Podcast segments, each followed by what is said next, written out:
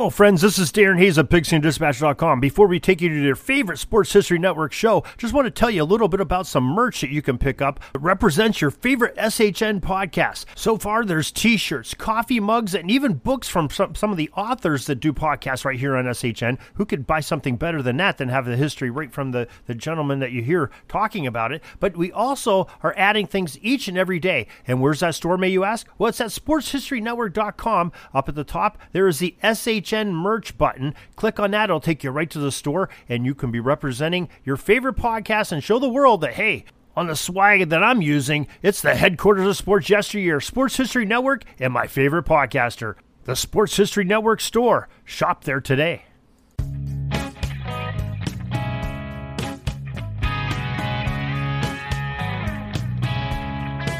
Day basis. Your host, Darren Hayes, is podcasting from America's North Shore to bring you the memories of the gridiron, one day at a time. So as we come out of the tunnel of the Sports History Network, let's take the field and go no huddle through the portal of positive gridiron history with pigskindispatch.com.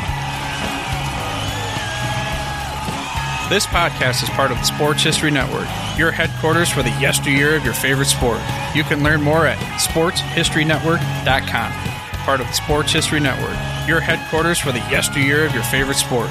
You can learn more at sportshistorynetwork.com.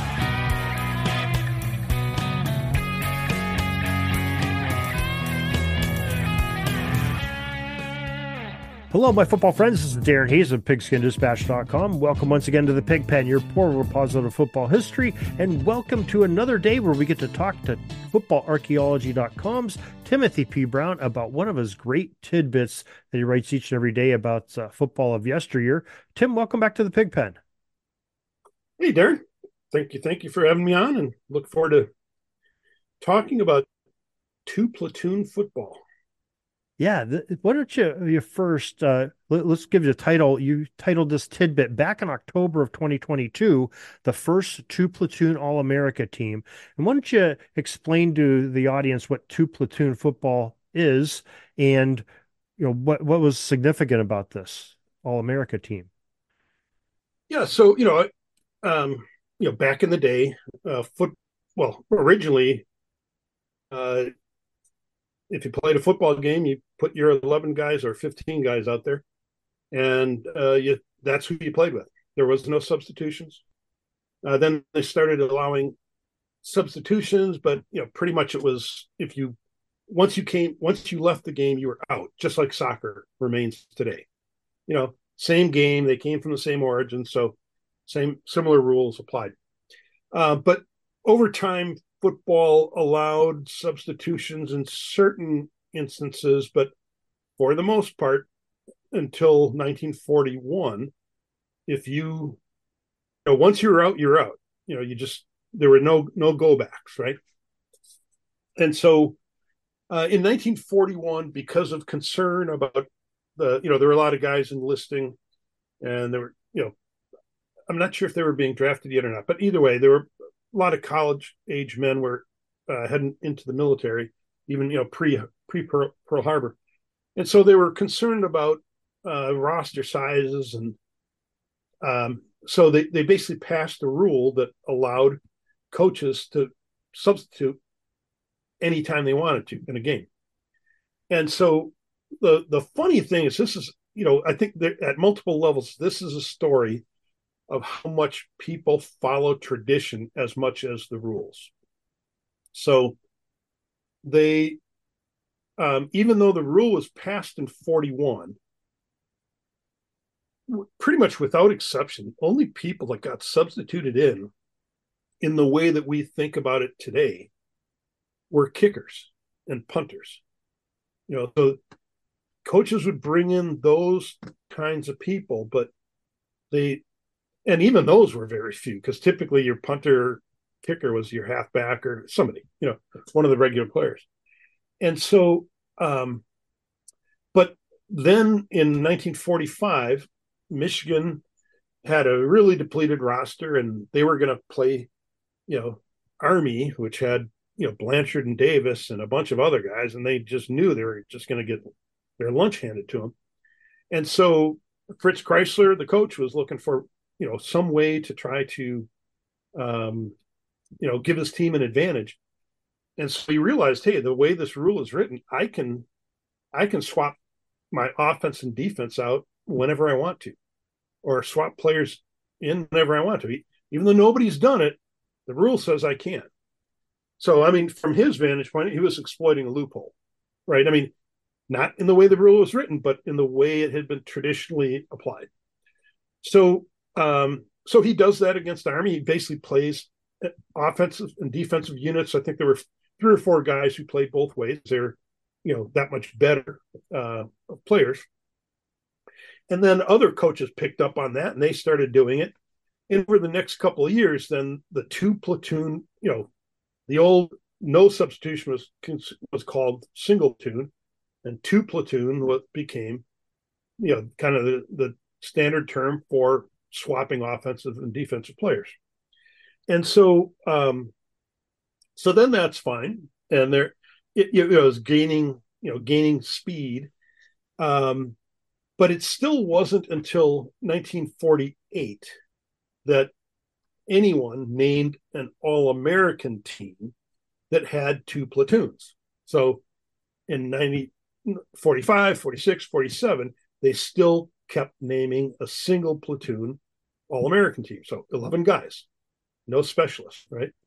And um, so then finally, this organization called the NEA, which was a big was kind of like the UPI or the AP or somebody, you know, along those lines at the time. Um, they named and um, they named a two platoon All American team in 1948. So just you know, some of the guys whose names you know a lot of people probably will recognize is Charlie Justice, who was a back at you know North Carolina, Doak Walker of SMU, Eddie LeBaron, who played at Pacific, some guy named Darrell Royal, who was at Texas, and then uh, Leon Hart at Notre Dame. He was the only player that was named both to the offensive and defensive team. Um, so then the, the other thing I just it doesn't so much relate to 1940. I just find it really interesting mm. is that it was not until the 1980s that all American teams added kickers and punters to really? their rosters. Right. So, I mean, it hmm. took all that. To, so, you know, we had moved into specialist players. I mean, even even in through the 60s, there's still a lot of kickers and punters who were everyday players, right? You know, Don, like I grew up, so Don Chandler, he was an end originally, and kicked it, you know, was a kicker as well. Donny Anderson was the punter, and he was a halfback. You know, so there were there's a lot of that going on, and uh, like George Blanda, you know, he was a quarterback. Yeah, yeah. Lou Groza, a lineman. yeah, exactly. I mean, you, you can just go through. There's a whole slew of guys like that, and so, um, but so anyways, you know, but clearly specialists had come into the game, especially after the you know onset of the soccer style kicker in the in the 60s, you know, with the Gogolaks and others. Um, but it wasn't until the 80s that they, you know, they named separate punters and kickers. So just, you know, that, it's an amazing thing that that it took that long. Yeah, wow. I, I, didn't realize that about the punters and kickers. I thought that would have been you know going on for a while. I thought, man, that's that's uh, great stuff. So uh, you know, I guess the kickers today, even though they feel that they're shunned uh, by the rest of football and looked down upon a little bit, of not being you know sometimes called not real football players and and everything, they would have really been pissed back uh, in the seventies when they weren't even honored at. The... yeah. Well, you know, and the funny thing about it is, like, you know, if you go back and you read the newspaper reports of guys who were named All American in the teens and the 20s and 30s and whatnot. Um, a lot of backs were named, you know, especially in the heavy punting eras, you know, they were named as much for their punting ability as for their running ability or their passing ability. you know, because punting was just so important to the game, and they were the ones that did it. Yeah, wasn't so, like J- Jim Thorpe one of the greatest uh, punters and drop kickers of of all time, and that's yep. sort of what some of his fame was besides his running. Yeah, yeah, yeah, right. I mean, that's the the triple threat. You know, the wow. whole thing is the running, passing, and kicking. You know, yeah. either form of kicking, but typically punting. So, yeah, I mean, it was. uh There's, a, I mean, it, you just can go on and on about the the number of guys who um who were especially running backs but you know fullbacks fullbacks a lot of times were like the big studs of the teams in the 20s and 30s and you know a lot of them were were really really effective punters yeah so i, I guess uh, you know world war ii it, it changed the world and it, it, changed the world of football too so you sort of that line of demarcation between the single platoon and the the dual platoon because of the rule changes and you know a substitution. So very interesting. Yeah. Great stuff. Well, then in in college, they went back to single platoon in '52. The pros, you know, once the pros went, you know, uh, swapping offensive offense and defense, they never looked back. you know, hmm. their game was much more about entertainment and everything. But with once you went to two platoon, you needed more coaches, needed bigger rosters. Um, the coaches became more specialized. I mean, if you think about how much more complicated the game has become, and a lot of that's because it's two platoon. You know, if if you only have so many minutes a week to impart, you know, knowledge and techniques to players, if you got to cut it in half, well, you know, it can't be as compl. You know, you just can't complicate it as much. So these coaches studied just defense and coach just defense. So I mean, it it, it really it's you know certainly among the top four, five, six rules in terms of the effect on the game. But the colleges went back in '52 to to dual platoon, really as a cost saving measure, and then you know kind of slowly, and then especially in the late '50s and early '60s, swapped it over. And by '64 is pretty much Katie bar to the door. You know, totally two platoon. Wow, uh, amazing stuff! And you you sit there and you think about how good athletes these guys had to be to be on the field for you know sixty minutes or forty eight minutes, whatever it was at the time. It might have been longer than that back in that era. But did they have longer longer halves back then too? Like thirty five minute halves or? Yeah, that was more. uh That was all like pre nineteen twelve or something like okay. that. You know, I mean that was earlier yeah. yeah. But I mean, just think about it in terms of just the, the shape of, you know, what players look like. I mean, you, you know, you've got these six, eight, six, nine, 340 pound guys running around now. can't play a 60 minute game. They just can't. No, they, they can't even take all the offense or defensive snaps. You know, unless you're an offensive lineman or a quarterback, you're you're probably going to get substituted in while your team is on the field, and and that uh, that genre, that offense or defense. Yeah, yeah. And you know, my part of my argument is always look at world class rugby teams, and they've got guys for six three two sixty, you know, running around as the you know kind of the forwards blocking. Um, you know, they're the guys leading the scrum, but there aren't you know, there aren't the kind of guys that you see in the NFL or, you know, almost any major college team. And nowadays, half the D3 teams have, you know, kids who are 300 pounds plus. Mm-hmm. Right. You know, um, you know, so it's, you know, you just can't, you can't play like that in a, in a 60 minute game, especially when there were far, there weren't TV times, there weren't, you know, anywhere, there weren't anywhere near the number of passing completions. There weren't that many balls out of bounds. The ball went out of bounds and the clock kept running. I mean, all that kind of, you know, the the rules were so much different. Um, and so the body types were different. But wow. Yeah, amazing stuff. Yeah, tremendous. Well, Tim, you know, we, we, enjoy these stories and and you know learning about these little pieces of football, which this one's a pretty major story of, of the evolution of football. But uh, you know, you you share with these uh, these stories, and sometimes they're just fun and entertaining. Sometimes they're real serious and game changing, like like this one was. And, and you call them your daily tidbits. And maybe you could tell folks how they can enjoy your daily tidbits.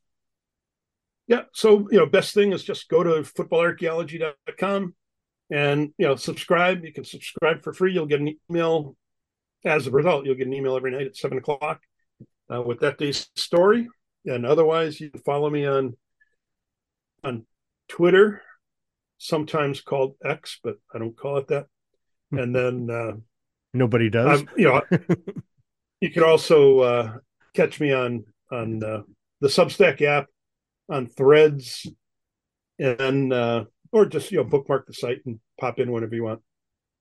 Well, Tim, we really appreciate you educating us and, sharing your knowledge on football history. And uh, we'd love to talk to you again next Tuesday about another one of your tidbits. Well, I think we can find something to chat about next week. So I'll leave that up to you. so thanks much. Peeking up at the clock, the time's running down. We're going to go into victory formation, take a knee, and let this baby run out. Thanks for joining us. We'll see you back tomorrow for the next podcast. We invite you to check out our website, pigskindispatch.com, not only to see the daily football history, but to experience positive football with our many articles on the good people of the game, as well as our own football comic strip, Cleat Marks Comics. Pigskindispatch.com is also on social media outlets Facebook, Twitter, Instagram, and don't forget the Pigskin Dispatch YouTube channel to get all of your positive football news and history. Special thanks to the talents of Mike and Jean Monroe, as well as Jason Neff for letting us use their music during our podcast. This podcast is part of the Sports History Network, your headquarters for the yesteryear of your favorite sport. You can learn more at sportshistorynetwork.com. Hey there, sports history fan. This is Arnie Chapman, aka the Football History Dude, and I wanted to thank you for stopping by to listen to another episode here on the Sports History Network.